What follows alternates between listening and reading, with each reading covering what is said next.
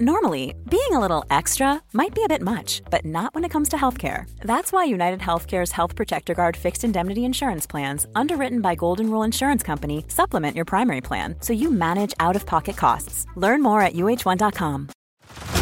Head over to Hulu this March, where our new shows and movies will keep you streaming all month long. Catch the acclaimed movie All of Us Strangers, starring Paul Mescal and Andrew Scott. Stream the new Hulu original limited series We Were the Lucky Ones with Joey King and Logan Lerman. And don't forget about Grey's Anatomy. Every Grey's episode ever is now streaming on Hulu. So, what are you waiting for? Go stream something new on Hulu.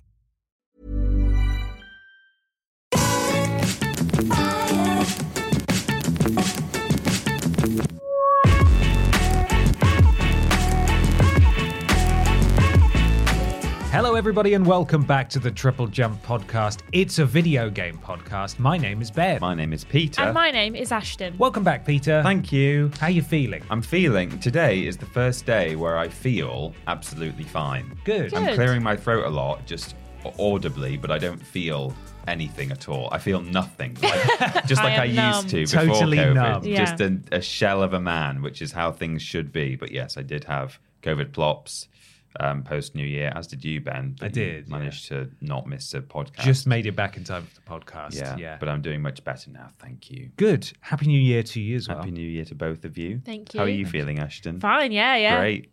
I didn't get sick, so Yeah. dodged it Yet, yet. there's still time. Yeah. Mm-hmm. But But hopefully luckily, I don't um, really go anywhere apart from my house and here. Mm-hmm. So, least likely to get COVID. And I drive my car. So, Yeah. it's just Yeah. me in my car. Little safety bubble. Yeah. Mm-hmm. Though next week I am getting on the metro more, so maybe I have to wear a mask because I am a bit scared about getting COVID again. But I don't have any masks left from post COVID. Oh, really? I got loads. I'll, I'll give you some. I'm probably I'll there's give probably masks. some in a cupboard somewhere. But I found a really soggy mask Yeah. in the bottom of my bag because Oh. it's it just sits. It's been sat in the bottom of my bag, you know, just in case I need it again, which I haven't. Mm. Um, and then when I've been cycling in, or when all the water, when my bag gets Ah. wet, it's been the thing that I've forgotten about at the bottom, and I took it out and I was like, "Oh, this smells really bad." Yeah. Oh. I would wouldn't wanna never want to put that that, is on my so face. gross. Just a little piece of wet fabric Oh, that's no. been Just road in there water. for a couple of months. Yeah. Yeah, really bad. but we're not here to talk about that. We're here to talk about video games because this is our video game podcast. And each and every week, we are sponsored by a very real video game adjacent sponsor. They help us keep the lights on here. Any sign of Dead Island 2 the Spider? no, Uh, it's not been here for a while now. Oh no. No, I'm sort of like it. desperately. He's got to be in here. He'll be back in the spring. He will. It won't be long before we see Dead Island 2 the Spider again. I'm, No. I'm certain of it. Oh, and by the way, the flooding is now, it's sorted. We're Yeah. all good. We're in business again. We're able to record in there. We streamed in there this week. James streamed in there last week, so that's all absolutely fine. But yes, we're sponsored by a very real video game adjacent sponsor. Helps Mm-hmm. us keep the lights on here and look for Dead Island 2 the Spider. Uh, Peter Austin, do you have the ad read in front of you there? I've got it right here. Hey, um, Hey, you- Hey. you, know they've made they made loads of them already. Probably more than you remember. You might think they've only made like two of them, but actually they've made about seven.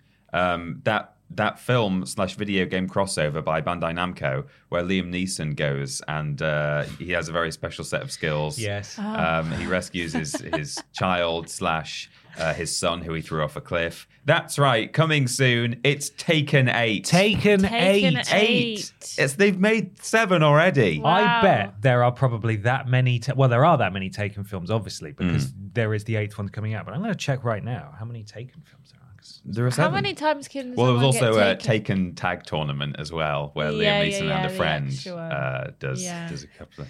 Yeah, Yeah. there is. Um, How many are there, Ben? I found the Wikipedia for Taken, Mm. also titled 96 Hours and The Hostage. Apparently. really? Oh, well, no one knows that, do they? Ninety six hours and the hostage. Yeah, maybe in different languages. I don't Oh. know. I'm Yeah, I guess so. to- Taken 8, eh? Does it play the similarly to hit game Tekken 8? Uh, no, it's of absolutely no relation to Right. that whatsoever. How does it It's- play? It's like a a, a third person action adventure where you play as a Ah. Liam Neeson man with a gun. Do you get and to answer go- the phone? You answer the phone. That's in the opening cutscene. Right, yeah. You make threatening remarks down the phone about your skills. Yeah. And the fact that you're going It's to the first use someone. of EA's um, voice yeah. to. yeah, Liam yeah. Neeson wanted no involvement in it at all, but they were like, "Hey, who You can cares? voice him." We've already Yeah. got we've got the AI." Um, You found out? Yeah. There are three movies Oh, three. I thought there and were a. TV show. Right. TV show, eh? Okay. Apparently, yeah. Well, it's not real. I've Oh. d- Wikipedia dobbed on you there. I'm sorry. Ah. It really told on you. Uh, Yeah, it did. no Taken 8. No. That's really sad. The Tekken 8's real. Is it? It Are you is. sure? Maybe. Well, it's supposed Don't to know. be. Don't know. Liam Ni- Nishima. Nishima. Yes. Yeah? Yeah. Does that kind of work? Who, who cares? Who so. knows? Uh, no, we're not sponsored by Taken 8. We're sponsored by our wonderful patrons over at patreon.com forward slash team triple jump. There's never been more of you, and the water's fine. So get on in. Yeah. If you go there and support us, you'll be able to get access to early episodes of Weirdest and Worst Games. You get exclusive access to Rules Boss and Main Menu. You get, you get to ask questions on this podcast. There's other tiers, like our exclusive podcast, After Dark. You can listen to that and submit questions for that. Flipping loads of stuff. Go check it out. Patreon.com forward slash team triple jump. Tripleju.mp is our website. There's where that's where sorry you can find links to everything that we do: YouTube, Twitch, Discord, our Cameo. If you want a message from us, our shop is triplejumpshop.com. I know I said it last time that we're getting really close to the finish line here, but we are getting really close to the finish line here. I promise. uh, there will be new merch soon, but we are wearing some merch. You're wearing a nice hoodie. Yeah. I'm wearing a track jacket and the hoodie because it's so cold in the Yeah. office, and Peter's wearing an old hoodie. Yeah, and uh, and also an old shirt. Although is this still it's available? the same I think so. I think it's still available. Yeah. I think I that think it shirt's still probably is. available. Triplejumpshop.com for that. Patreon.com forward slash team triple jump. Thank you so much. Ashton, there's uh, something out on the channel this week, isn't there? There is. It is a weirdest games ever week, and this one is definitely weird. Um, if you are watching just on YouTube, you will see a lot of the of blurring and censoring um, for many reasons. But if you watched it on Patreon already, you'll know the reasons why. And there's many reasons it couldn't go on YouTube as is. We played Leisure Suit Larry, Magna Cum Laude, Yeah. um, and it was the worst one. Interesting. Ciaran had to keep uploading it to YouTube, seeing if it got flagged for inappropriate content, which it kept doing, and then had to go back to the drawing board and blur even more stuff. So I've not actually seen the final version of it yet to see how blurry it is. on It might YouTube, just be but- a sort of opaque Yeah. rectangle with us sat in front going, oh my God. Yeah. Whoa. There was But- a few times that even with blurring it, it still looked Still bad. Yeah. So yeah. yeah. But as Ashton says, if you uh, are on Patreon, you will have already seen it. And if The you're not on uncensored Patreon, version. and you yeah, the, and if you want to see the uncensored version and you're not a patron yet, Hmm. then maybe consider spending five dollars to uh, see that and get all the other rewards as well. but that's out tomorrow. But there's something already out on the channel, isn't there? Potentially, yes. Mm, uh, yeah. I'm hoping it'll be done in time at the time of recording. It's the next episode of the True Story of series that we have liberally stolen from Cultaholic. uh, and that is the true story of E.T.'s Desert Burial. Or, oh, sorry, Desert Burial. Yes, if you could. all about uh, the Atari 2600 game ET, which famously caused the or was a, a big factor in the video game crash of 1983 in the United States. Uh, it's a deep dive on the topic. I played the game, so I can give my thoughts on it as well. It's rubbish, It is. which Oh, might be a surprise. Yeah. Uh, Kat wrote a fantastic script for this, and uh, if it's not out this week, it'll be out really soon. Uh, but hopefully, it should be out right now on the channel. You can go and watch it, learn a bit about that event, what happened, which is a big deal. So there we are. It's time for question one. This question comes from Alan Kelly. Hope you're married, Alan and Kelly. Uh, Dearest Bap, having just watched and thoroughly enjoyed Mr. Glenn Howerton in Blackberry, I was wondering if there is any period in gaming history that you would love to see translated to the big or small screen. Be that the rise and fall of, cons- of a console, a games franchise, or just any wacky and interesting personalities who've been in the space for a long time. Many thanks and many kisses, Al. Thanks, Al. For Thanks, context, for those who didn't know, Blackberry is a this is taken directly from Wikipedia, is a 2003 Canadian biological comedy drama film directed by Matt Johnson from a script by Johnson and producer Matthew Miller. It was loosely adapted from Jacquie McNish and Sean Silcoff's book Losing the Signal: The Untold Story Behind the Extraordinary Rise and Spectacular Fall of Blackberry. Ah, Long title. Okay. It, it was from that long ago. Catchy name. Apparently, 2003. Huh. Okay. Yeah. I just assumed it was from more recently. I thought it that, uh, was it has well, Glenn but- Howerton in, it, but Yeah. Well, there we are. no, 2023. 2023. Yeah. Sorry, I might have So it is misheard. recent, I thought you but- said 2003. Yeah, I thought I was having a stroke. Last year. Last year. That makes way more sense. Yeah. Okay, cool. Cool. I never know if I hear things if I'm just hearing things wrong. When you say, it, I'm like, well, Ben must have heard it right because I always struggle to. Well, just like, then when know. he said 2003, I thought he said 2023. yeah, it's then I thing. realized, hang on. last year. It Yeah. came out Play last year. mental ping pong. with Cool. Yeah, what's happening? Hello? Is there a gas leak in it? Maybe. Um, but yes, I would like. To, so it depends how like sort of dramatized and and over kind of over egged it was. But I think there could be a fun story in a biopic about Peter Molyneux. Uh, Oh, and yeah. the teams working under him as he goes live on some broadcast and says stuff about acorns and trees. What's the uh, what's the show with um what God I can't remember his name now the Doctor Who actor who's the, who's related to the singer The, Peter, Peter Capaldi. Peter Capaldi. Oh, right, yeah, Peter sorry, Capaldi. I'm I'm doing like I'm He's not related to the singer. Is he not actually? They just have the same surname. Oh, I, for some reason I thought he was. Okay, anyway, I'm do I'm leaping backwards through references to Yeah, try yeah, and get yeah. to the Get to show. Peter what's, Capaldi to what's Peter Oh, Capaldi's it's the thick of it. the thick of it? It's Yeah, sort of that like would be that, but good. with Peter Molyneux. Yeah, just sort of the, the people who work beneath him. Oh, you're you'll following never know them what he's and- bloody said. Yeah, now. yeah, that they're could be good. desperately trying to clean up after him. Or in a similar vein, there could be a good uh, documentary slash docu film, Mm-hmm. docudrama about the um, development of No Man's Sky. Um, again, because of promises that were made and uh, not followed through with. Um, So those those are some that I'd quite like to see.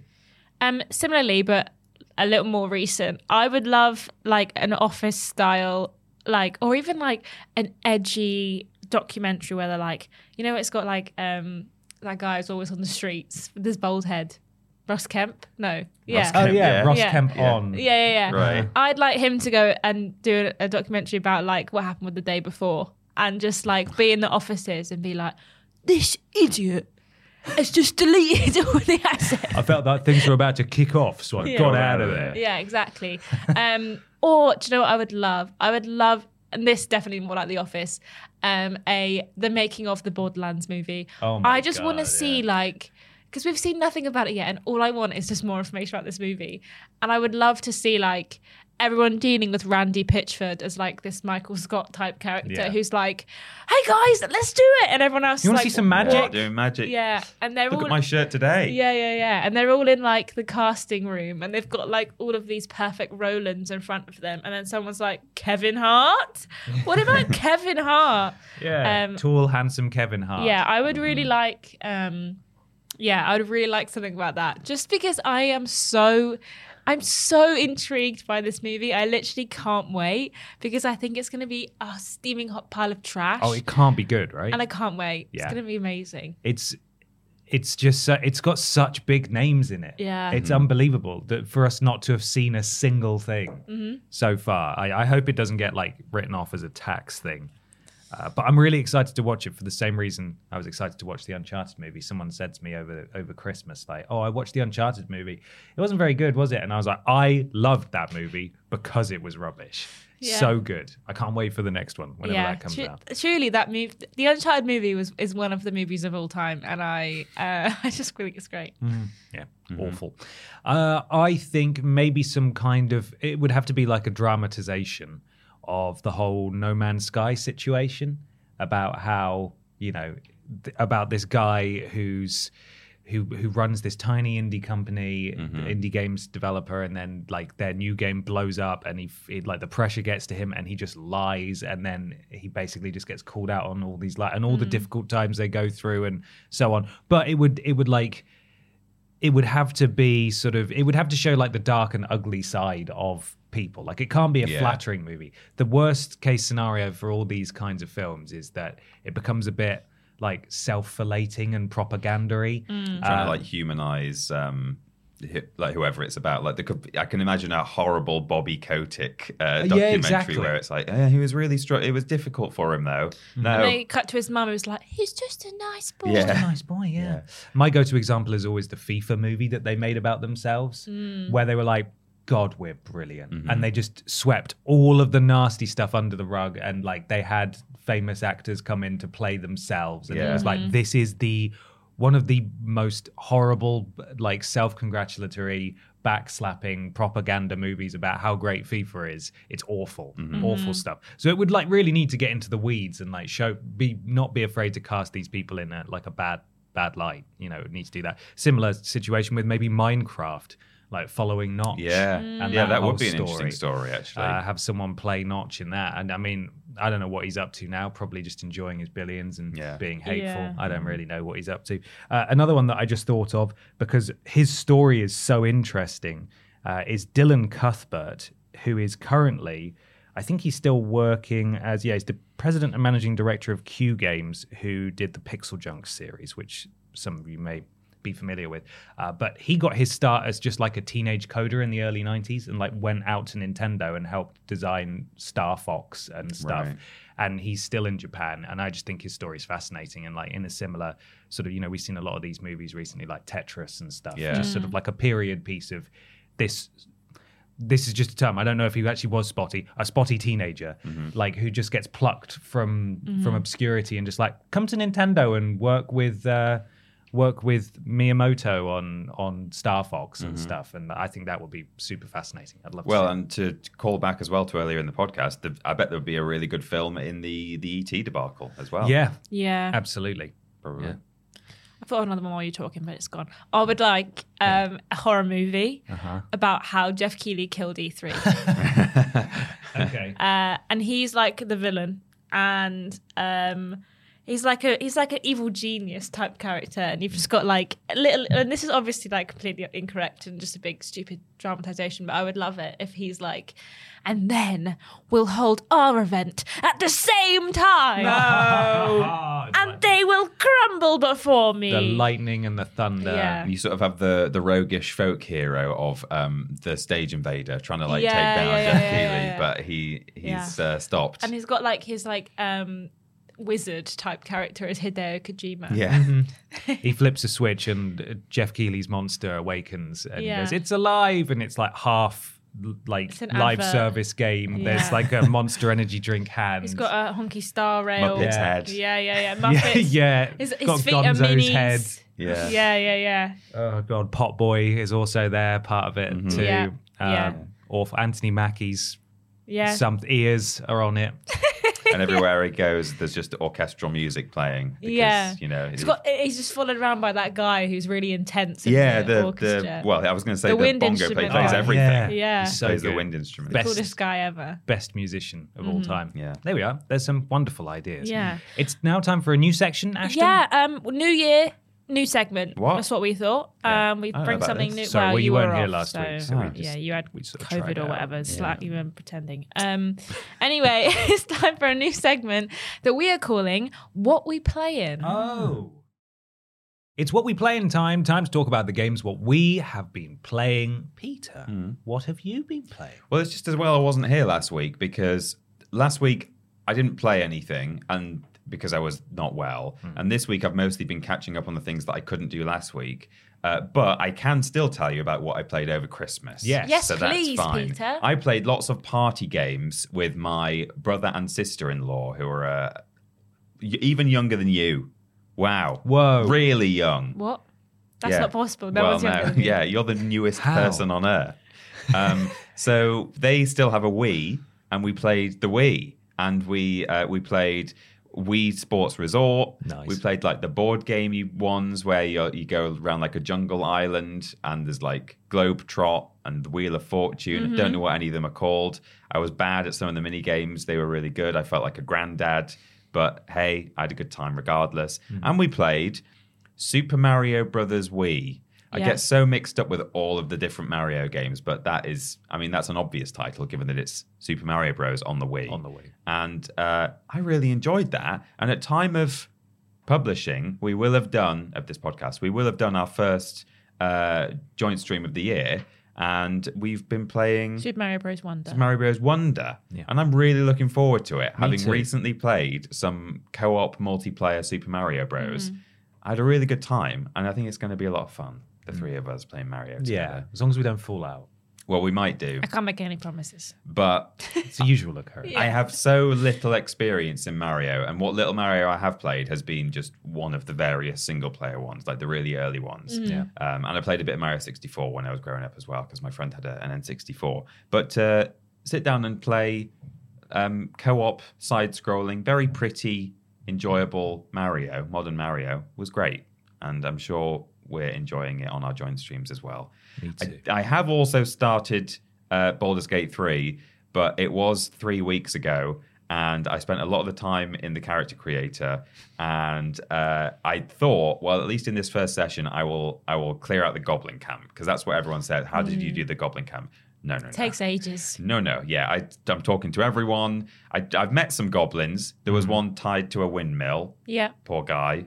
Oh, he's Um, not a goblin. Well, he, no, he wasn't a goblin, but the guy, the guy who tied him to the Oh, yeah, he was was a a goblin. goblin. Yeah. Um, and uh, but no, I didn't even get as far as the goblin camp. And now I'm thinking it's been that long. I might just restart the game uh, when I go back to it next week because it will have been. I played it before Christmas, so it, it it's at, right now. It's been three weeks. It will have been four weeks, I think, since I played it. So I'm thinking, do I remember who everyone is, what their motivations are? Not sure, um, but it's really good. I'm having a great time. Um, so that's what I've been playing. Wonderful. I played a few things. I brought what I played this week and what I played over Christmas as well because there's a few things I wanted to talk about. Um, I played more Baldur's Gate 3. I'm really enjoying that game. Um, I'm coming towards the end of Act 2 now, I think. Um, and my boyfriend. He managed to sleep with one of the characters before I He even beat got you. a second kiss with Shadowheart. She says she loves me now, so that's good. That's good, yeah. Um, and she wants to be with me, but he's already got boned, and I'm fuming. Can't believe it. sorry. I'm so sorry about that. so that. angry. Not got Anyway. burned by Shadowheart. No, has he? no, no, no, no. Because One that of- would be really awkward. No, well, he he didn't even like the character that he he had, had the saucy time with. Wow. Um, but he was like, I'm just doing it because I know that it's going to annoy you that you haven't got a second kiss with Charlotte Shadowheart yet. Shadowheart is very pretty. she is. I thought she's very nice. Yes. And if I wanted to bone one of the characters, I would probably choose her. Yeah. Um, I, I just want to play that game all the time, and my boyfriend's playing Tears of the Kingdom right now, and he doesn't want to play Baldur's Gate all the time. And I accidentally did a manipulation this week when I I opened it on the Steam Deck, and I was like, I'm just going to start a new character. you did a manipulation. It was an accident. I was just, I was like, I'm going to make a new character. I'm just going to play it on my own. And then he looked over and he was like, if you want to play Baldur's Gate, you just have to say. And I was like, I was, I wasn't saying anything. I'm just going to. And then he was like, come on then, let's go play Baldur's Gate. And I was like, God, That's all it takes. nice, easy. I just keep making a new character every time. Yeah. Um, but outside of that, I have played um, some more Disney Dreamlight Valley. I've finished like all of the main quests, all of the character quests that are currently in the base game. I'm not going to go back to that game until they like add in some more content into the base game. There's this DLC that adds a bunch of new areas and new characters, but I refuse to pay twenty pounds for it, so um, I'm going to wait. Um, I didn't know what to play for a bit, so I tried to download. Well, I downloaded Lego 2K Drive and Assassin's Creed Brotherhood, and I played Lego 2K Drive for about an hour. And I just kind of got a bit bored. Um, I was kind of like, well, Peter loved it, so there must be something about it that, like, you know, is really good. And I just couldn't really get into it, and so I have uninstalled that um, after about an hour.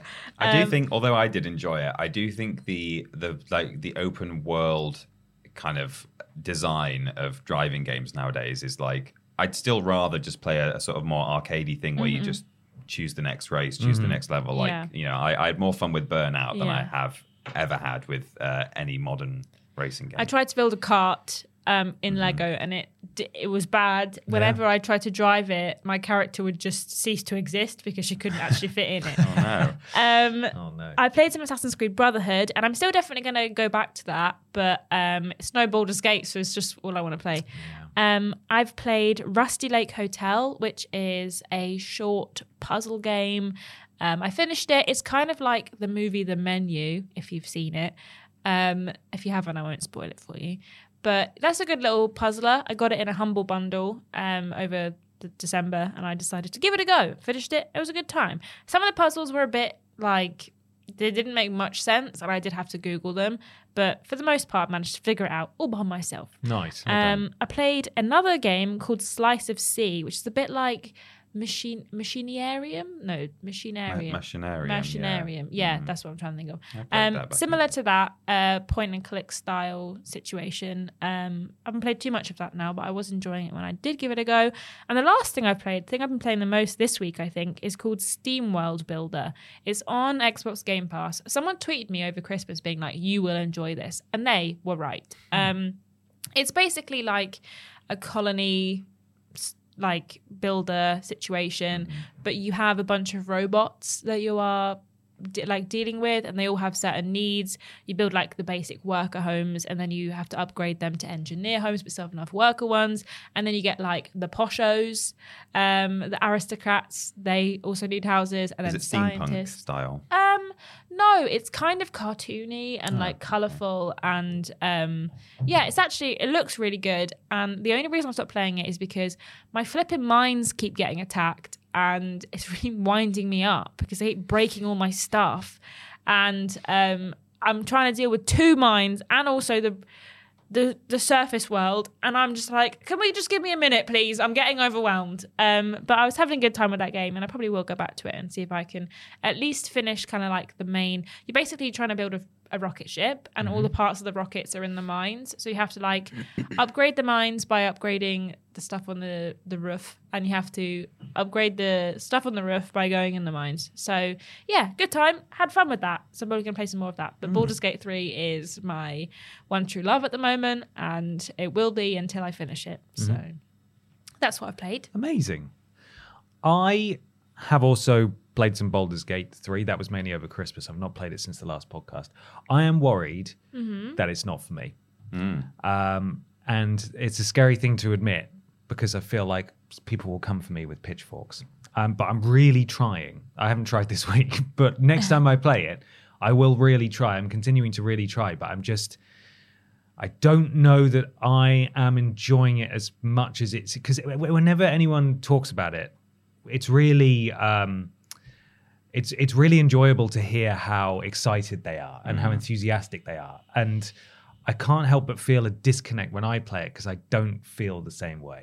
what is it about Is it, it that you're too not sort of dialogue heavy Yeah. or Not even 'cause that's the one thing that I I don't di- dislike it for that, but you know I'm just like yeah. I, you feel like you're missing out if you don't have all the conversations yeah, and yeah, I also want to like skip ahead and like Yeah. you know get to some action, but Hmm. yeah, I can't really put my finger on it, to be honest. Um, it it may just be as simple as the fact that it's been hyped into oblivion, and Yeah. that's that's like I have actively fallen off many games because of that exact reason, because it just it, it can't live up to that level of hype. Um, I've never played a game like this before. I- I'm not not enjoying it, but also I'm aware of how long it is, Yeah. and I'm thinking, do I do I really want to commit to something that I actually am not getting the same level of enjoyment out of as it seems everybody else is? Yeah, and it is like I'm maybe 40 hours in and I'm only in act 2 now and I just, it does feel like yeah, it's quite the commitment Mm-hmm. that you have to make to it. So I do understand if you're not like 100% that can sound like quite a daunting number. Yeah. But yeah, what class are you playing as? I am in direct opposition to my usual class, which is big, powerful, smash everything character. Mm-hmm. I have gone for a stealth archer this time. all right. Which I'm not not enjoying. I don't Yeah. I don't mind that, but I often fi- and I know that I'm early in the game, but I often find myself quite frustrated by the combat. Like they're always like missing or Yeah.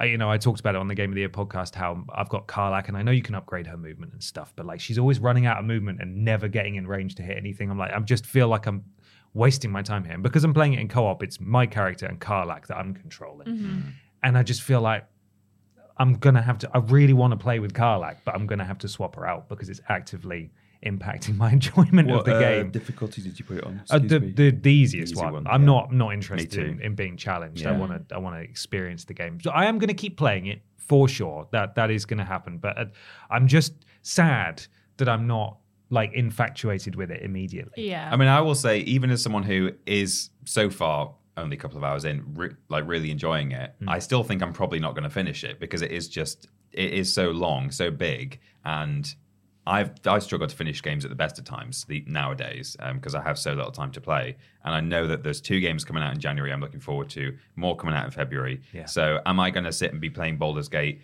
all the? pro- It's going to take me, you know, it would take me through the whole month and probably two months. I mean, how long have you been playing it in terms of Uh, days and weeks? Um, well, I've been playing it over the course of pretty much all of December, but Yeah. not playing it all the time. No. But I've got about 38 hours. Yeah. See, I think like it it would even if I dedicated time to it, it would take me like a couple of months to finish. And then there's other games coming out, so I'm probably not going to finish it, but I I'm do going to enjoy it. I hope. a little bit that it definitely took a little while to click with Mm-hmm. me. I didn't enjoy it immediately because I think it is that learning curve of trying to play a game that is very different to things Yeah. we Mm. played before. Um, but once I kind of figured out my character and figured out Shadowheart, because those are the two characters I'm playing as, I think that I it became a lot more enjoyable once I'd kind of sussed out the best way to play with them. And even now, like sometimes it's frustrating because Shadowheart has a habit of missing all the time. Um, but yeah, I think that it, it takes a while to get going until you're really like understanding the best way to play and how to get into it. It can be like, am I do I really enjoy it? But I'm going to persevere. I don't force yourself to play. 'cause No, I don't. I'm not going to. Like, there, there have been several evenings where I could have played it, and I've decided to play something else. Like, Mm. I, I, you know, it's it's always more fun to talk about. Oh, we're gonna play. Let's play Baldur's Gate tonight ahead of time, and then when it comes to actually playing it, I think. God, I just I'm tired and like I don't want to think, and this feels like a think game. It just, and, it, yeah, Yeah. it requires concentration. So Ben, Ben's very much said that before. Is like I don't, I've not got enough brain space to play that right now because Mm-hmm. I, I just can't handle all of the, the numbers. but there's just sort of like a mentality that comes with it that I feel like for the from the people who are really enjoying it. Like you mentioned there about your willingness to create a new character and start again. I've mm. heard a lot of people in our community say the same thing like, "Oh, I've got like a dozen different characters on the go." Yeah. My girlfriend has like five different characters and so whenever I've seen her play it, she's literally just in the the luscious green environment like all the time. And after a fight where I was like, "Oh, I'm getting really frustrated with this." She said, well, why don't we like just reload an earlier save or like start start a new character for you? And at this point, we're like ten hours in. I'm like, I that mentality just does not make any sense to me. The the prospect of start going through all of that again, and I know that there's like a, a billion can different ways you can do stuff. You can respec the the companions as well. So Mm-hmm. you could change some of the stats that Karlach has yeah. now and may make her easier to play as. Mhm. And that's great, and I probably will. I'm. Ju- it's just sort of an observation that, that Yeah. people who really enjoy it are like, you know what, more Baldur's Gate, even at the cost of just like starting again. I don't actually mind. Whereas I, I do not feel that way at all. I don't know if mm-hmm. that's representative of just sort of my. Maybe it's not for me, but I really, really want it to be for me because I know it's so good and like everything about like it looks gorgeous. You got a bit of FOMO. The voice acting is brilliant. Yeah, like I should like this game, even though it's not a genre of game I've played before. Uh, but it's not clicking just yet. So I'm going to keep trying. And if it doesn't click, I'm going to be quite sad because Yeah. I really want to like it. I feel quite lucky because there's not really many games coming out this side of end of Feb where I'm like, oh, I'm going to put everything down to give this a go. Mm. There's nothing really coming out where I'm like really excited. So for right now, I'm just like, well, I could just hang out with Baldur's Baldur's Gate Gate for as long as I can. Like, yeah, I think good. I've got until Final Fantasy next yeah. month. There's a few little bits and pieces coming out, but nothing where I'm like, oh, I can't wait for that until Final Fantasy 7 Mm-hmm. So. yeah. But even so, I have distracted myself with other games Uh-huh. uh, when I should have been doing my Baldur's Gate homework. Yeah. Uh, I have played some more Persona 4 Golden, just doing a playthrough with a guide, getting some trophies, and having a wonderful time just with it on with no sound and watching some television, and that's been really lovely. Uh, I've also played a lot of Minecraft, and that's been very nice. I built a uh, a wonderful underground minecart track that goes from my house to like the building site where I'm building something else, and there's a tr- I made a train station. Love and it. looks wonderful, and that was really fun, and I enjoyed that very much. So I'll probably still keep playing a little bit of Minecraft here and there. I bought a couple of games on sale, one of which is Viewfinder because I oh I Oh my god, I've wanted to play that for ages and I've never got around to it. I want. I was inspired by Ashton Matthews coming to the podcast with lots of interesting smaller games, mm. and I was like, last year was so busy with all of the massive games that I'm going to take the opportunity now to play some smaller Oh, I'm things so that, jealous. that I've been interested in. Viewfinder is fantastic. It does look lovely. It's wanna a play that. it's a sort of perspective shifting game in the style of Superliminal, Yeah. but like far less. Uh, I haven't actually played Superliminal, but Viewfinder's like the visual style is kind of um, like The Witness. It's very colorful, and you've got to you essentially pick up photographs in any given environment and then you can also later on take photos with a disposable camera as well. And whatever it is and wherever you place it that object then has the depth and the 3d of whatever it's a photo of. So you can mm-hmm. use it to basically solve puzzles and go through the game. Now I, it is a puzzle game, but it's also not a puzzle game in the same way that I would describe The Witness as a puzzle game, Yeah. which is far more sort of like, here's some esoteric puzzles, go, like just go do your thing, which did not connect with me. Yeah. Yeah. Whereas this actually has a narrative and there's someone who's talking to you and there's like an AI cat who's following you around and the levels are much smaller. And I thought it was great. I finished it in one sitting. And when I looked it up, it said the um, what was, one of the criticisms was that it was too short, and I Mm. was like, get in. This is perfect. So I played Viewfinder and I finished Viewfinder and I thought it was great. Oh man, I'm gonna started out to, as I'm a gonna have to tech play demo, and I, I've, I was following the developer Oh, for a while, and it was just like he was like, "Oh, I made this like thing, like this is fun, isn't it? Hold the photo up, oh, you can walk in it, and then eventually it's just a whole game, It's and so rightly clever. so, yeah. The puzzles are really clever as well. Like, say you need two batteries to power something to get out, and you only have one battery, or, or three batteries, for example, but you only have one battery. Then you would, and and you have like one disposable film. Then you would need to take a photo of the spare disposable film and the battery in the same photo, so that you mm. have two disposable films, and then you can. Put the photo of the battery next to the spare battery, and then take a photo again. Then you got three batteries. It's clever, mm. like it. And there were there were only a couple of times where I was thinking, I am I am so stuck. And then it turns out that I was massively overthinking what the solution was. And a couple of times I did just like brute force puzzles just by manipulating the, the physics of the game. Yeah. Uh, but yeah, that was a really pleasant surprise. I really enjoyed that one. Uh, the other game I played was Bramble the Mountain King. Oh, yeah? Which you've played, right? I have, yeah. Um, very little nightmares, isn't it? Oh yeah, yeah. I mean, I don't know if they have said that it's inspired by that, but it's got to be in part inspired Yeah. by Little Nightmares. Really s- quite spooky and creepy in a lot of places. Yeah, and sometimes like really sort of quite visceral and gory. Oh, It's yeah. like, oh, okay. It's wow. like Limbo and Little Nightmares Yeah. all in one. Um, really cool game. I, I also finished that one in one sitting as well, although it's a little bit longer.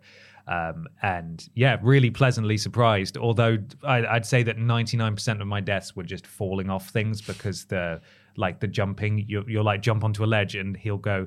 Oh, I'm at slightly the wrong angle, and I'm just going Yeah. to slip off now. Mm-hmm. But fortunately, the checkpointing is like really generous, Yeah. Mm-hmm. and they'll reset you right next to stuff. A couple of boss fights as well. I f- felt was like, this is just a complete flip shoot, like wh- how I'm meant to avoid this attack. Yeah, I think I struggled with the one on the roof where you, I don't even know if it was a boss fight, but like there was stuff growing and like white flowers and there, there was like this whole circle of Oh rooftops. yeah, you had to hide and- behind chimneys. Yeah, yeah, and like the timing on it just seemed sometimes it was like, well, that's like uh, it. It was almost like the the, the cycles had like bugged out a bit or something. Mm. It was like, oh, I, I literally don't have time to get to the next area. I did have to restart a checkpoint once when I dropped down and the camera just refused to follow me Right. into the next Yeah. area. So it's it was a little buggy. It's an imperfect game for sure, but like fascinating. It's sort of Scandinavian folklore Yeah. Monsters and Yeah. your you know sort of fairy tale esque. Really, really good. And both of those are on sale, I believe, which is where I bought them on PlayStation.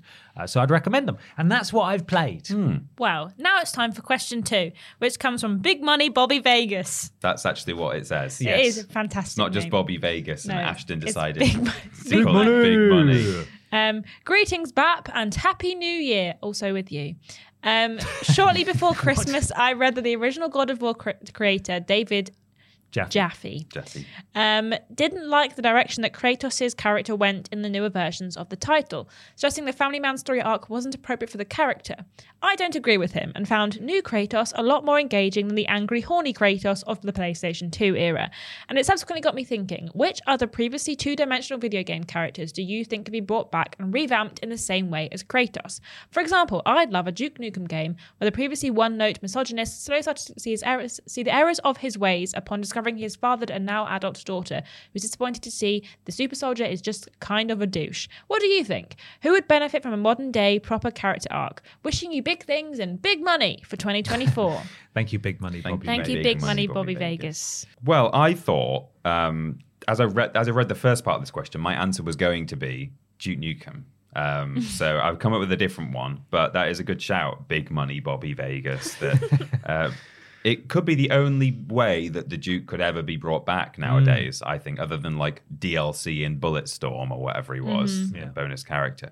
Um, but I think uh, a character who I've always liked for no reason whatsoever because he's completely one dimensional, not two dimensional, doesn't even speak. But for some reason, I always thought Claude Speed from GTA 3 was really cool. I like what he wears, and that's it, because that's all he does. He Yeah. wears a leather jacket and then he wanders around doing GTA stuff and he does missions for people, which entails him walking into a boss's hideout. They say, Hey, go pick up my girlfriend. And he just goes, and nods and walks out, struts out. But he looks cool. It's pretty cool. And he does have a story and a motivation, which is that in the opening cutscene, he is doing a uh, a bank job with a couple of other people, and his I think his girlfriend. Uh, shoots him with a gun, a shotgun, and leaves him, and she drives off with all the money, and so he's basically out for revenge, um, and and that's his story. But I think if they brought him back as a character in a future GTA game, or I mean, this would never, ever, ever happen, but if they just remade in a sort of Capcom Resident Evil style um, GTA 3, but you know, said we're going to completely kind of do this from the ground up, add quality of life touches, add voice acting to Claude Speed, then finally I could actually have a bit more of a compelling story and some dialogue with a character who I always liked as a kid. Um, and I was a kid and I was too young to be playing GTA 3, but I played it anyway. So that's someone who come who springs to mind. Nice. My initial thought was Lara Croft, but of course, Crystal Dynamics recently did their trilogy and they did a really interesting job with her arc over those three games. So that didn't count.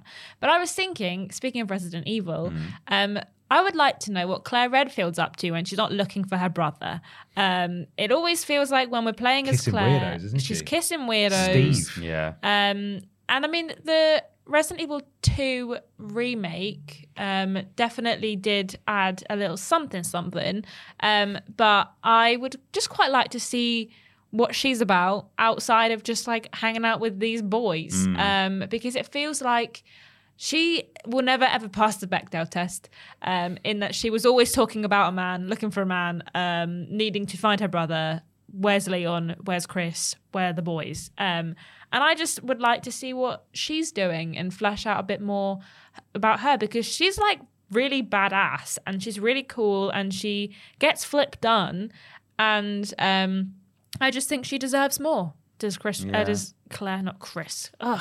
You're doing it. I'm doing it now. She's got me at it. Uh, does Claire Redfield? So I think she would be an interesting character to revisit as uh, the star of her own entry. I'm sure some Philip J. Reed actually viewer will probably tell us, oh well, there's probably some spin-off game or some Yeah. movie or TV show where she probably has had more done to Yeah, her. But- probably. But, but you're right that there should be a more kind of mainstream Yeah. main There is. entry. Is it Revelations um, 2?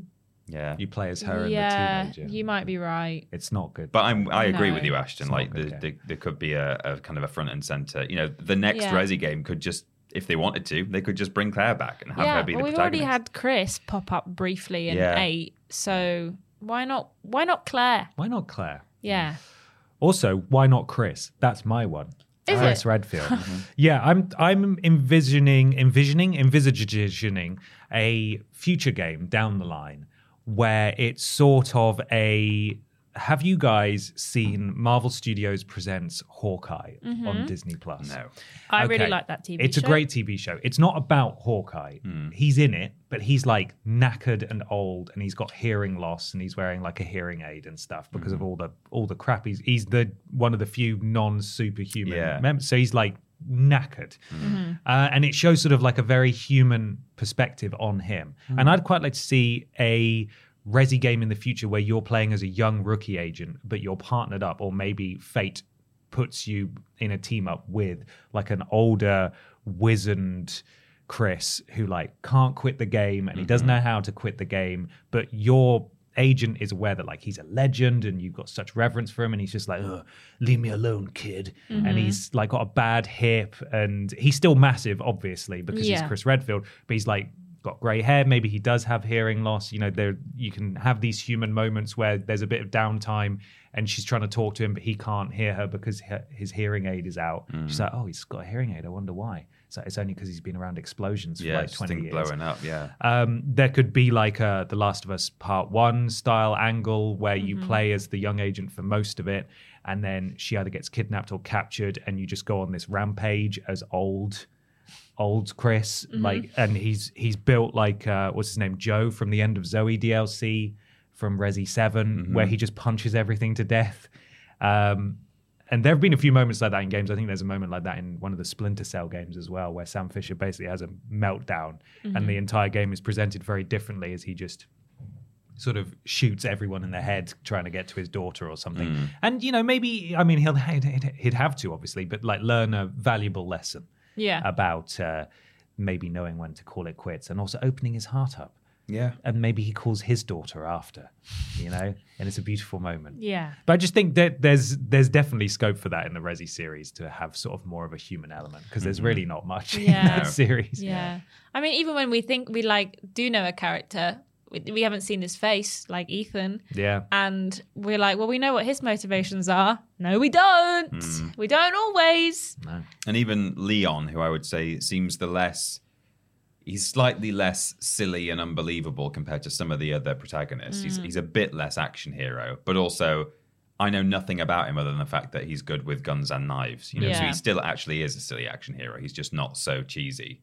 Um, although he is still cheesy. I don't know. He feels less ridiculous than Chris Redfield. What do you mean? Where's But- everyone going bingo? It's Yeah. like the most sincere line ever. Yeah. He's one of the more serious elements in Resi 6. I'll say that much. Mm. yeah. And so is Chris, actually. They're both very serious. It's the things around them that are stupid. Yeah. Uh, but yeah, that's my choice anyway. I would I'd like to see that at some point in the future. Well, it's time for something a little strange. A little peculiar, and it's perhaps. hitting the headlines. It's weird news.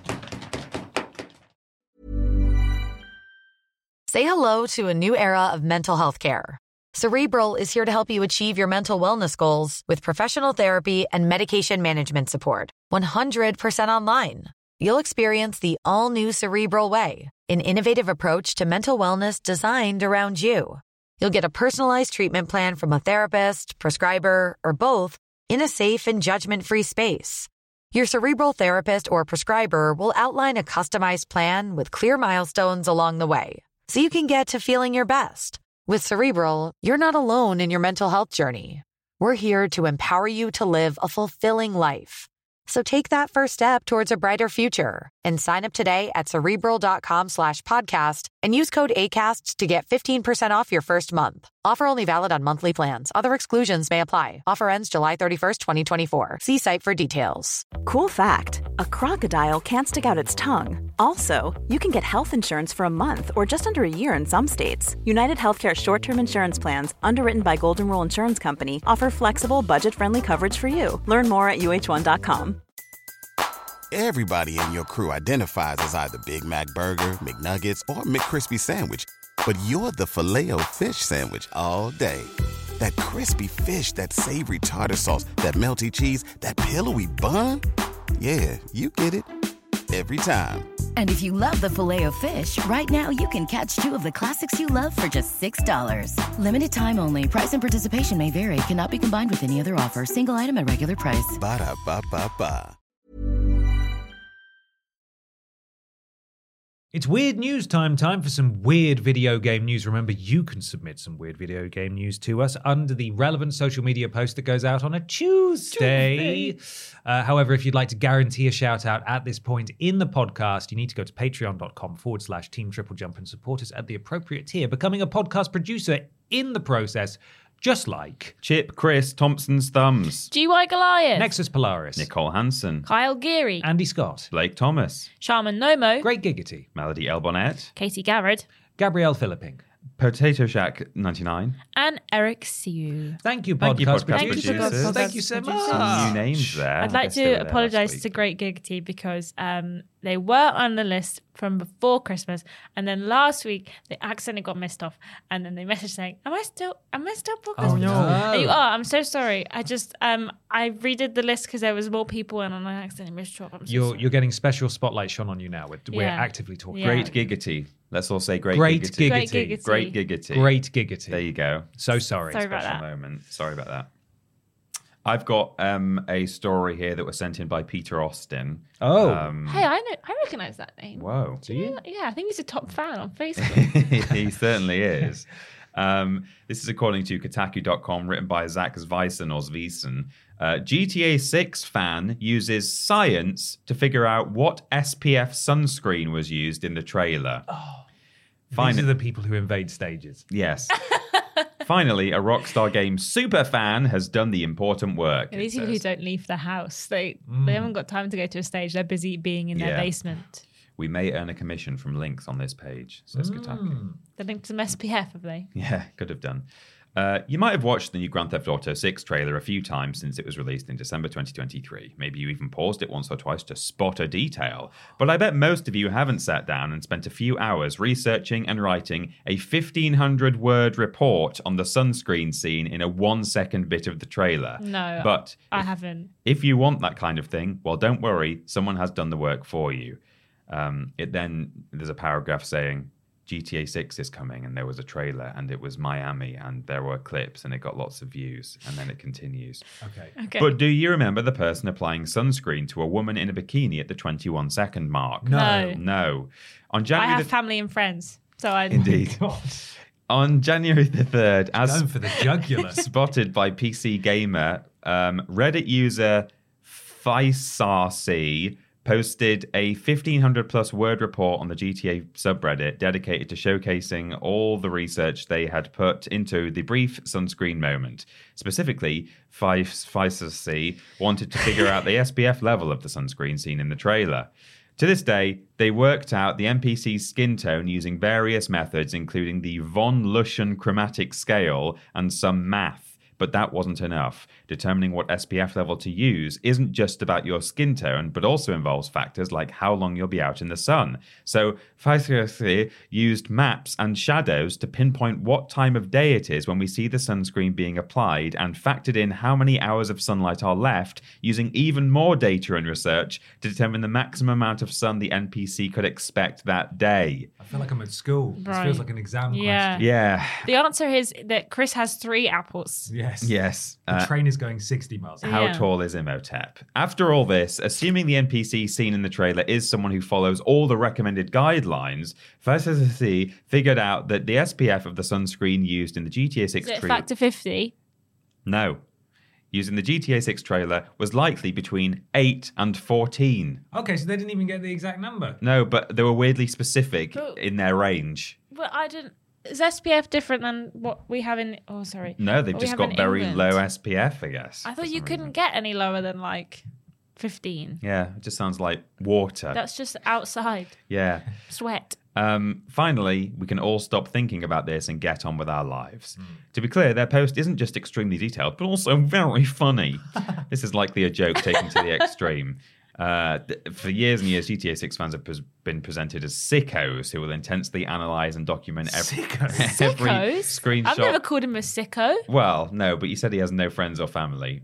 Um, we've seen dedicated fans enough, yeah. even I did say that. recreate the maps for GTA games before they're released. So it seems Faisal is having some fun with the community while also finding one more thing to analyze in GTA 6's first and so far only trailer. Brilliant. There's more, but that's it. Mean to be like that woman on Sky News who made fun of that Oh, yeah, she was year-old terrible. With Tetris. Mm, go because, outside. Because that is actually an achievement and he should be proud of himself. Hmm. But sometimes I think about this and I just think like what good you could be doing in society and what else you could be doing with your time. And it just makes me annoyed because I'm like, if I had this much time on my hands, I feel like I would do stuff that's beneficial to me and the rest of the world. I'd become Batman if yeah, I had would this too. level of detective exactly, skills. Exactly, I can only assume, given that the article noted that the post was very humorous, that Yeah. it was just a It's joke, just a meme. and hmm. and the user thought, "I can do this, and this would be funny. Why Yeah. not? Why not? I've got the know-how. I wouldn't even know where to begin. No. Yeah. Well, good for them. Yeah, good for them. And all their many friends and family, I'm sure they have. Mm-hmm. I'm sure they've got. Some. It's been Christmas in between then and now. That's why I'm like, what were you doing over the time? It's Christmas Yeah, time. third of January they posted They're- it. they're out of so they must have school or started something, it I at- don't know. around New Year's. Yeah. Anyway, Oh, at the end of the document it says outro. How's that happen? Oh, I must I have got an accidentally intro? cut. Whoopsie daisy. yeah, I've got an intro too. Okay. Um. Anyway, I have some news. It was submitted by top fan Josh Lees on Facebook. Comes from Kotaku, Australia, by John Walker, who does actually have a American flag next to him. So I assume he's American. Um. Oh God! Sony reveals new car that can be driven via PlayStation controller. Uh oh. You know what's a spectacularly terrible idea? Being able to control a real car with a PlayStation DualSense controller. Yup, that's a real thing now. During Sony's CES 2024 press conference, the Japanese tech giant took one giant leap into the preoc- preoccupied realms of whether they could by showing off the ability to drive a car with the PlayStation 5 peripheral. Sony and Honda have hooked up behind the garage and produced something called the Afeela, um, the hot garbage name for a newfangled AV car that stops just short of transforming into a killer robot. Its astonishing ultra mega widescreen dash makes Tesla's inside look like an 80s Apple IIe. Yeah, IIE. Get him. You show him. Yeah, I know what that means. Um, with the exterior seems based off on its Knight Rider's KITT were a family saloon. Oh, if Knight Rider's KITT were a family saloon. Mitchell. Um, the website really reads like a projectile vomit of a thousand corporate executives saying things like, and I promise this is real, Afeela's Afila powers unparalleled intelligence, remembering, communicating, protecting, and inspiring people. What does that mean? Words. Can Words. a car inspire? Scroogles. Scroogles. Um, just in case it didn't already sound like the preamble of a dystopian sci-fi film about about cars that take over the world, extraordinarily, Sony and Honda are declaring that they're in collaboration with Microsoft to license Azure OpenAI as a conversational personal agent for all those times you need your car to just make. Sh- Oh, I was almost falling. to make flip up based on things it scraped off of Reddit. This is to hammer this all home a prototype car that boasts it has the ability to use Unreal Engine driven AR on its vast dash screens to make it look like they're actual colossal monsters stomping down the road in front of you as you drive. I'm not making that up. Why would you Um, want that? Yeah, well this is this is the monster view, it's called. Look. That's the dashboard. That's the dashboard in front of you. I would prefer to look out the windscreen at what's Yeah. going on rather yeah, than the dashboard. Yeah, you think it's probably going to be illegal in many countries. Anyway, Do you this think car. if your dad drives the car with the controller, he turns? He turns it, yeah. Yeah. You don't want those motion controls. They're No. not No. nearly responsive. um, which is sure to be the ultimate in subscription locked features, apparently can also be controlled by your dual, DualSense controller because there was room for one more terrible idea. Honda's president Izumi Kawas- Kawani- Kawanishi um, took to the stage at CES and drove the car onto the stage using the controller. Oh my gosh. Although thankfully stressed at this point it was only a tech demo. However, don't let any fears be assuaged as Sony added that it's partnering with Poly Polyphony Digital Polyphony. Sorry, the in-house developers who make the Gran Turismo games to bring together virtual and real-world experiences. Yes, I admit, if someone gave me the opportunity to sit on high on some mountain and remotely control an empty car on a huge track via a PS5 controller in a race against my friends, I would totally do it. I would also deliberately crash so much. Um, I would deliberately crash so much, but I would be there. But dear God, I shouldn't be allowed to. No. Mm-hmm. So yeah, they're building a car that is the biggest hazard. They're trying to outdo those Tesla Cybertrucks by being the most dangerous thing on the road. Yeah. Surely this will never come out. No. Surely. Not I think on the it is roads. going to be in Gran Turismo, though. I think they said that they're going to put it in Gran Oh, Turismo. right. Okay. But even- Goody. Yeah, I know. It's going to control like a car, I suppose. Also, I think maybe when I was looking for weird news, Nexus Polaris submitted that on Twitter as well. Oh, so sorry, thank you, Nexus. Nexus, for that. Well, I hope that never comes out. And I also mean? hope that this doesn't come out as well. It's a clean sweep for Kotaku this week. Yeah, This is also from Kotaku and Zach Sveisen. And this news was submitted by Dan Wilson at iDanWilson on Twitter.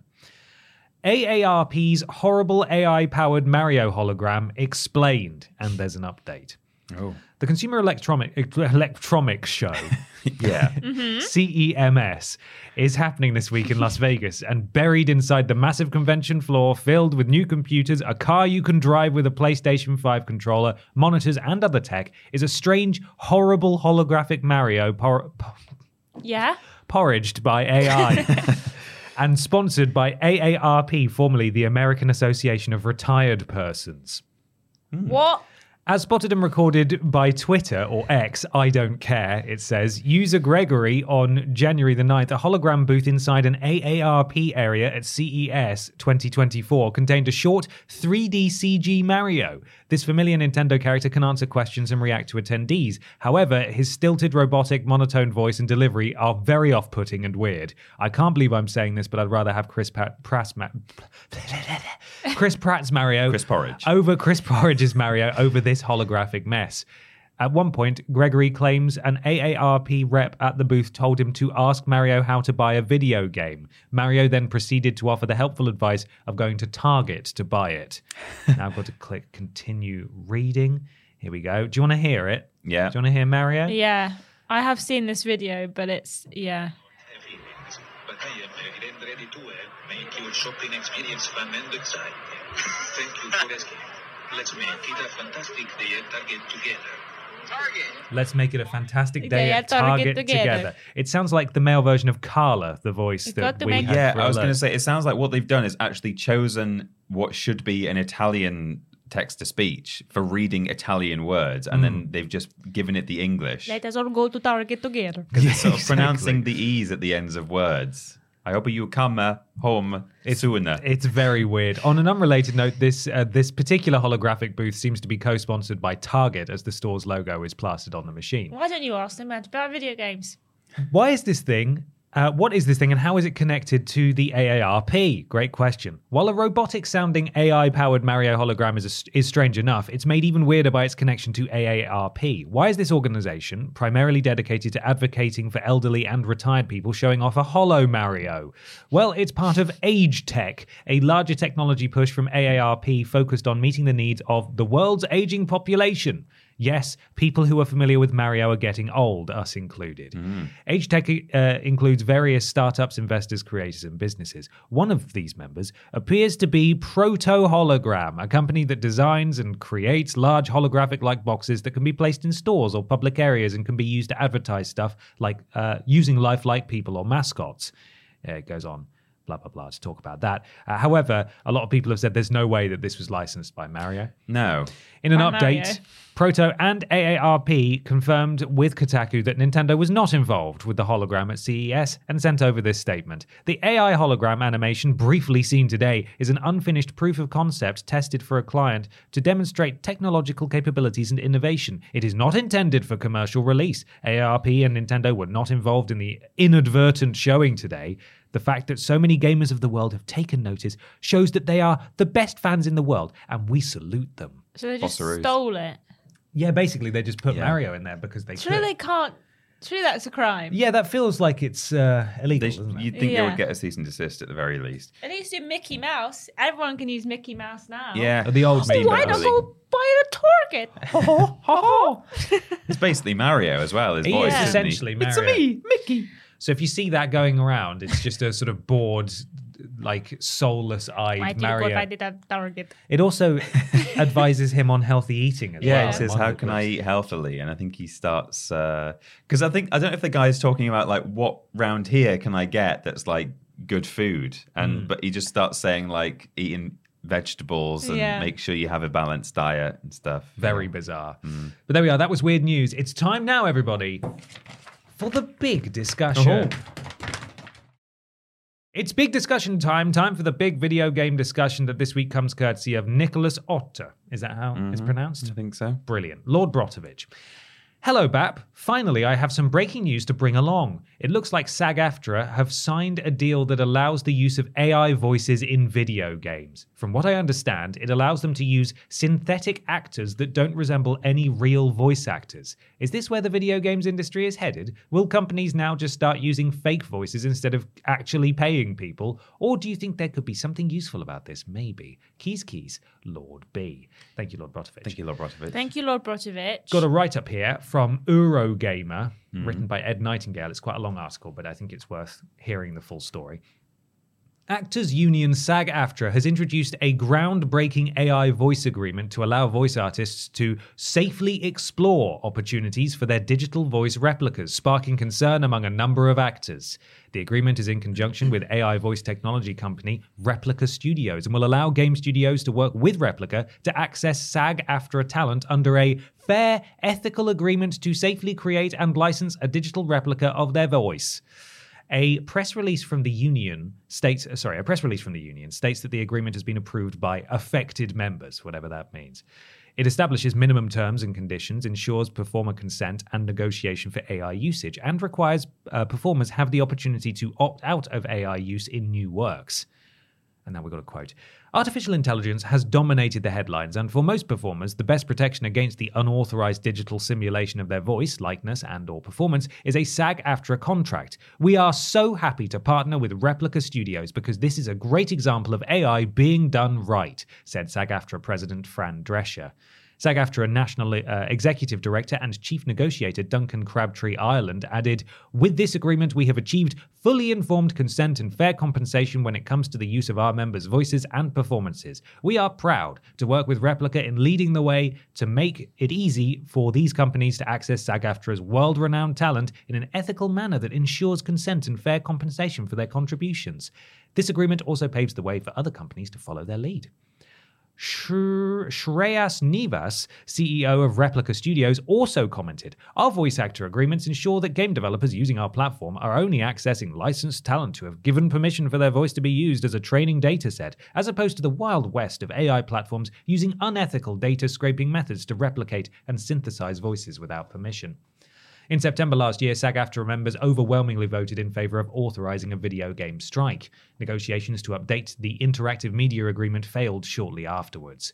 Protections around exploitative uses of AI was a major sticking point in the interactive media agreement, which this new agreement appears to address. However, the response to the news from voice actors has been decidedly negative, despite being approved by affected members.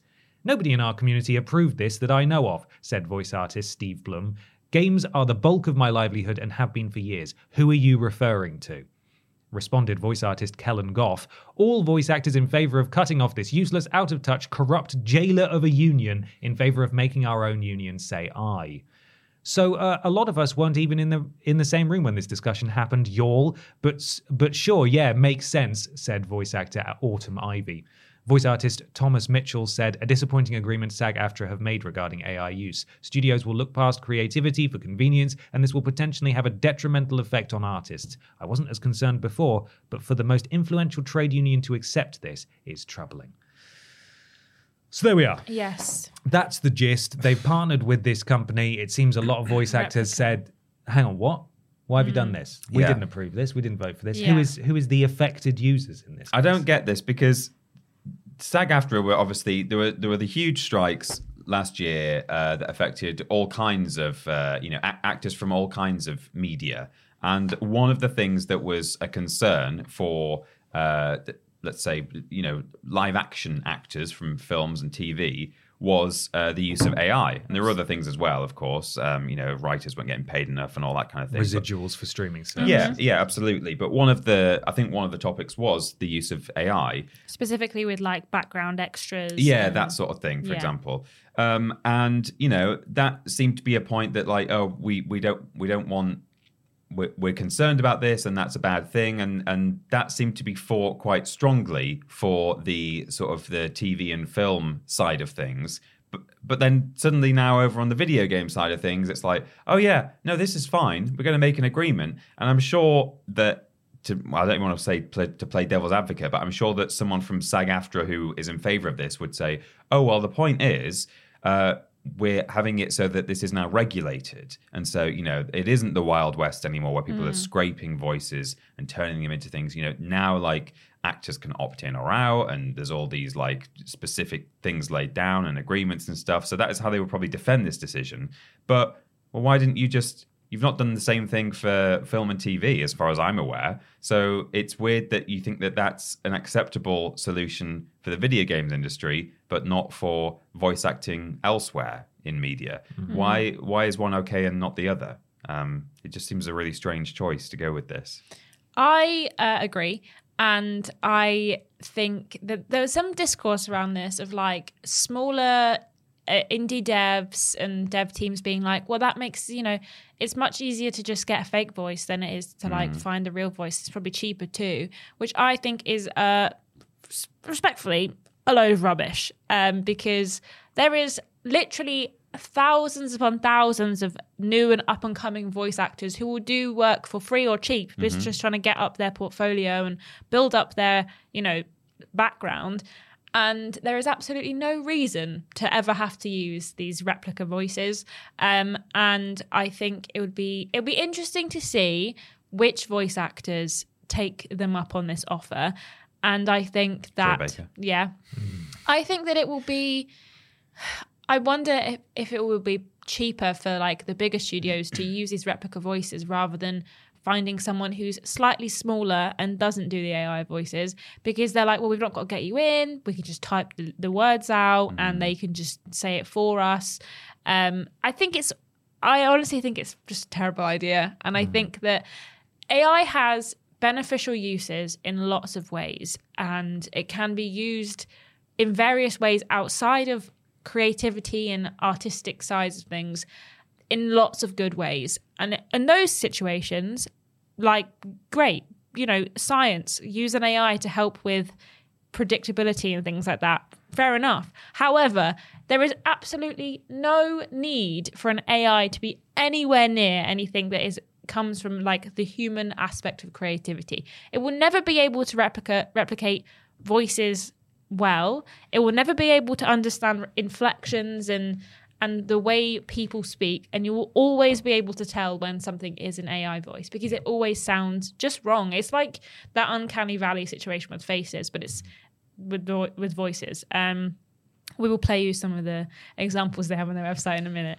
Um, But yeah, I just think the whole thing is just it feels dirty, and I think Yeah. they're trying to maybe they're trying to get ahead of it, and this company um, feel like the ones who will use it most ethically and have the best plan for using it, and we'll have to see how it turns out. But it just kind of feels like unnecessary and it should have been vetoed very quickly. A lot of SAG AFTRA voice actors have said that SAG have this bad habit of um, like putting stuff out publicly before letting members know. And that's why there was all this kind of kick up about it. It was because people had no idea this was happening. And I do think there's quite a lot of voice actors who would have been a bit more uh, privately vocal than they have been outwardly vocal if they'd have known about it beforehand. But they have a right to be outwardly vocal because it is scary for people whose livelihood this affects. Yeah. So Absolutely. It's it's rubbish. It's it's crap. And ethical is such a subjective term in this context because if it were I mean it's ethical in the sense that here's this terrible situation and we're going to make sure that people's uh, whose whose voices are used are agreeing to, Yeah. to have it be used. and you can always opt out. and you can always opt out. However, that doesn't mean that the thing that they're being ethical about isn't itself unethical and and shouldn't really exist because you're right like it's it's just it's always going to be wrong and it's always going to be a bit crap it will get better but why why would you want to do this apart from just to save money because that's all it comes down to is just saving money it's cheaper it's easier And people who choose to opt in, that affects other people Who who, want nothing to do with this. Yeah. You know, so it's not just a case of, well, it's just, you know, if it's your own personal choice, opt in or out. Well, no, but if I'm like a, a mid tier or low tier voice act, or, you know, tier, I don't mean, but, you know, in terms of Yeah. success and, and uh, experience, uh, voice actor, uh, and there's a bunch of like really big people who have opted in and are maybe like relatively affordable. Hmm. Of course, all the big studios are going to go with like, Fake Nolan North's voice or whoever. Well, that's and I'm exactly it. Miss out on work. as well mm. they, because surely people will just like want all the big names in mm. every single game and then it asks the question of how much money would they make from their ai synthesized voice versus actually Yeah. doing it in person and will mm-hmm. they lose out on loads of income because obviously asking an ai or running an ai troy baker through a script, you know, t- two dozen times until you get the perfect performance is going to be way easier and cheaper than flying the man out and putting Yeah. him in a mocap suit. Or and also like eh, when it comes to this use of someone's voice you kind of remove like would you remove the ability to veto certain lines or certain yeah, things that they can be that. made said will they be making sure that the things that people are taking these voices for are actually games and are actually projects or are they just going to make audio of people saying slurs and be like look what he said you know that would be my worry as well is that like and you could always be like well that's not me it's my ai voice but then it's like well you can make me say anything it's still yeah a new fire you're going to have to Yeah. put out. And a similar thing happened. Was it Wacom on Twitter? I can't Mm. remember who it was. That they they said that oh we may have used some AI stuff and we didn't realize we're sorry. yes And then it it turned out that they had actually purchased it legitimately through Adobe, and it wasn't flagged as AI on Adobe, just showing that like there's there's you cannot you you simply cannot trust the moderation of this stuff. Like Mm-hmm. it just it goes so deep and it's already so ingrained that Yeah. why would you open another can of worms? Yeah. even if it's ethically run. You know, it's mm-hmm. just ugh, such you a make a good point about eth- like ethically is such a kind of like limbo term. It's like what's morally good. Where everyone's idea of that is different. Mm. And until it's outlined like what do you mean by ethically? What are the rules here? What are the the restrictions placed upon people using these voices or people getting involved in this? There's it's so unclear and obviously maybe there will be more information coming out soon, but right now it just feels like a real kick in the teeth for a lot of voice actors who were out there striking for their friends like in the film industry and are now not Mm-hmm. it's it's crap. I think. I think you were talking about the the ethical standpoint in our Slack chat when Mm. you when you posted the article the other day. It's yeah. It just doesn't compute the way that they all say it's good to have it in an ethical way. We're doing it in an ethical way. We trust these guys. It's all going to be so ethical. Yeah. It's like you don't you keep using that word, but mm-hmm. that's not you're not using it right. Well, that's the thing. If if like SAG say, oh well, the alternative is if you know if we didn't have these things in place, then you know it would be the Wild West and people would be using voices to do all sorts. Well, they they would be in a certain corner of the industry. I, I don't Yeah. deny that, but not all the big names. Yeah, They're this- not going to just be like using the AI voice of someone famous and saying it's a Wild West. There's nothing in place. No, that would be there would be. Le- you know, legislation or lawsuits involved if they actually Yeah. tried to do that properly. If anything, and most disappointingly, this legitimizes Yeah. the Yeah. use of AI voices Mm. because it's been signed off on by a major union. There was there were always going to be people who synthesize and use those those and there still corner will Steam be games. They're not Yeah. going to be following these rules. No, and they're not going to be The paying a huge people. subscription to get access to SAG-AFTRA performance. Yeah. This this legitimizes things in a really really sad way. Yeah. But most importantly, Ashton, Well, the brief- voices are yeah. crap. Briefly, I've just gone on their website and they have a, a tab called Ethics and Security on their Oh, website. okay. And it says you can use replica voices in your creative projects, whether you're making a game, video, audiobook, or just need a voice for experimentation. Voice replication. You must have explicit permission to replicate someone else's voice. This includes professional talent, character IP, celebrities, friends, and family members. Restricted content. You may not use replica for defamation, scams, fake news, illicit content, or other use, use cases where you are hiding behind a fake voice. I'm sure that will stop. Those are the two things. It basically just says, Right. please and then don't. it says don't use our that. terms and Please don't. conditions or reach out to us if you're unsure. or just don't give people the tools to easily do it. Yeah. Right. That's also an option. Do you want to hear an American voice, a British voice, an Eastern European voice, or a Scottish voice? Uh, the Scottish one is, I think, amongst the worst. Mm-hmm. Yeah, the man or do you want Annabelle or Grey? Annabelle. Annabelle. Okay, here we go. This These are the Annabelle voice samples like. on the website, and it will get better, obviously. But this is what they got. I've already told you. You're cut off. It's time to go home. Now, get out of my tavern before I lose my patience and set the dogs on you. How Oh. about you sit yourself this is a demo on their website. It may not be coming I'll through the speaker and then through the microphone, but there's such a sort of like sort Yeah, of it's like wobbly a voice sort of going on, This is stitching it. it all together. Mm. This is Colt. He is supposed to be Eastern European. Now, I think this has to be. I think they must have This listed must him a wrong mistake. Labeled because he's wrong. clearly a cowboy. clearly- Eastern Cowboy. European. Jones, take Williams and circle around back. Oh, round back. Oh, it paused. Take Williams and circle around back. Okay, that, Oh, one- it doesn't like that doesn't one. Play. Colt doesn't work. No. But you could hear that was not an Eastern European. No, Yeah. where's the wizard guy? There's Oh, like an old I guy, and he's Atlas. also He's very bad. Atlas. Atlas. Okay, We let's- must hold them back. Oh yeah. We cannot allow even one to pass through the gate. Quickly, with me. it sounds like a I gamer caught poop video. bugger Yeah. trying to make off with a barrel of ale just a fortnight ago. Doesn't oh, it? it's So I awful. It's so bad. this one's Yeah. this one's this is Kaylee. She's American. So, like, get this. My dad said he would cut me off if I don't, like, get a job. Like Oh. I mean, Pav. like, seriously? Doesn't he know how hard I already work? Yeah. and that's what they have on their homepage Rubbish. saying, Hey, use our service. It's great. Yeah. Now, presumably, when they get, I mean, I don't know how those were created. Mm. I don't know if that was data scrapes. That's not very ethical. Um, they may have just had people internally do that. But Yeah. like when they get actual voice actors in, it's still not going to sound right because sometimes you see videos on like short form content, whether they be shorts or reels or TikToks or whatever, hmm. and they, you know, they're they're from these content farms. A lot, there's a lot of gaming videos like this. Yeah. Like I get served sometimes Red Dead Redemption stuff on Facebook, even though I'm not interest in it at all. And it's got this sort of like deep Sam Elliott type voice. And you've probably heard it before that actually sounds pretty passable. But there's a lot of instances where it sort of goes, "Uh, uh, uh," or like the octave suddenly changes, or like the, the sentence comes to an abrupt stop. Yeah. And it doesn't sound right. I firmly believe that no matter how legitimate they are as a business and how ethical it is that they're doing things, if their AI isn't up to snuff, all of the actors, no matter how good those actors are, are going to sound like oh, that. Oh, yeah, Because they it's will. going to sound rubbish. I also just think that we've seen so many amazing examples of what voice acting can do to a game and what it really brings to the environment. Like Spider Man 2, for example.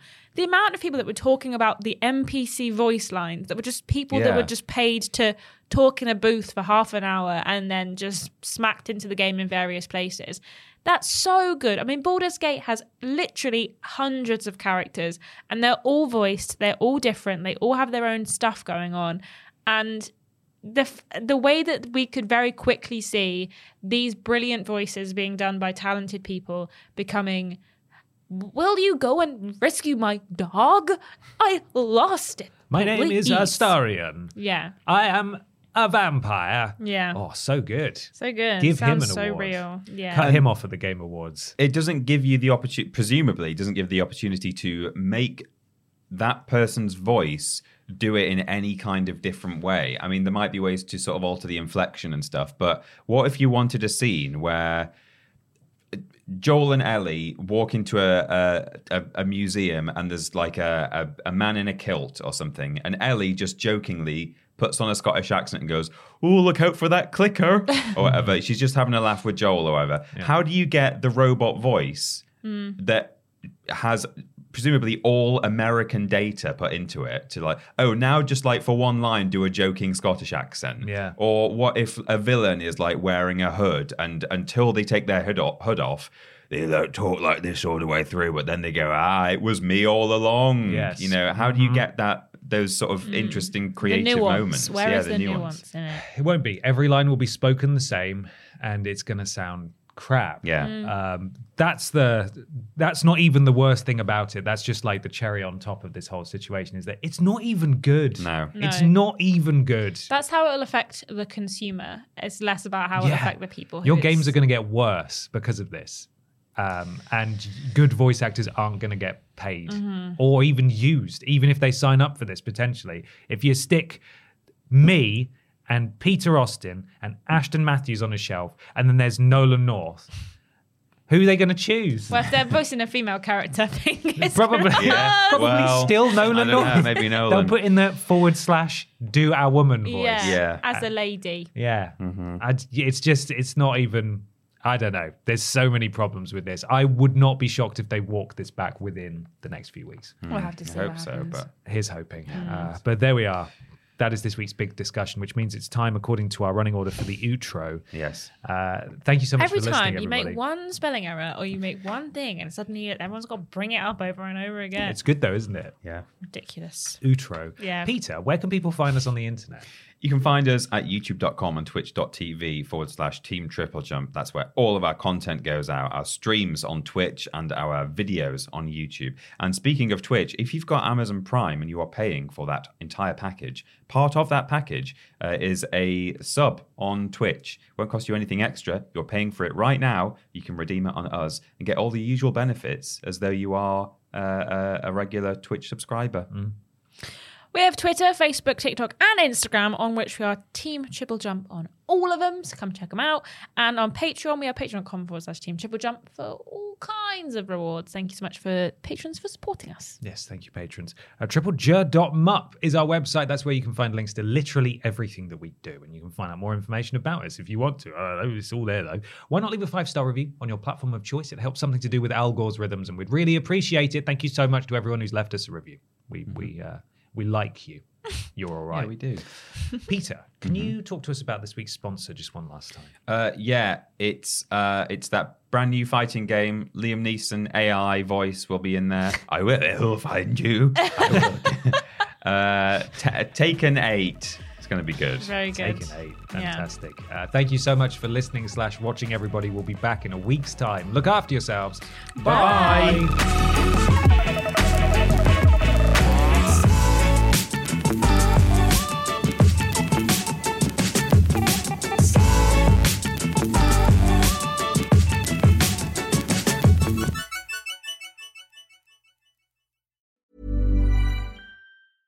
So, you've got an idea for a business, the store of your dreams. There's just one thing to figure out everything. That's why Shopify's all in one commerce platform makes it easy to sell online, in person, and everywhere else. Sell on social media, source products with an app to get that first sale feeling. It's the only solution that gives you everything you need to sell everywhere you want. So when you're ready to bring your idea to life, power it up with Shopify. Sign up for a $1 per month trial period at shopify.com slash listen.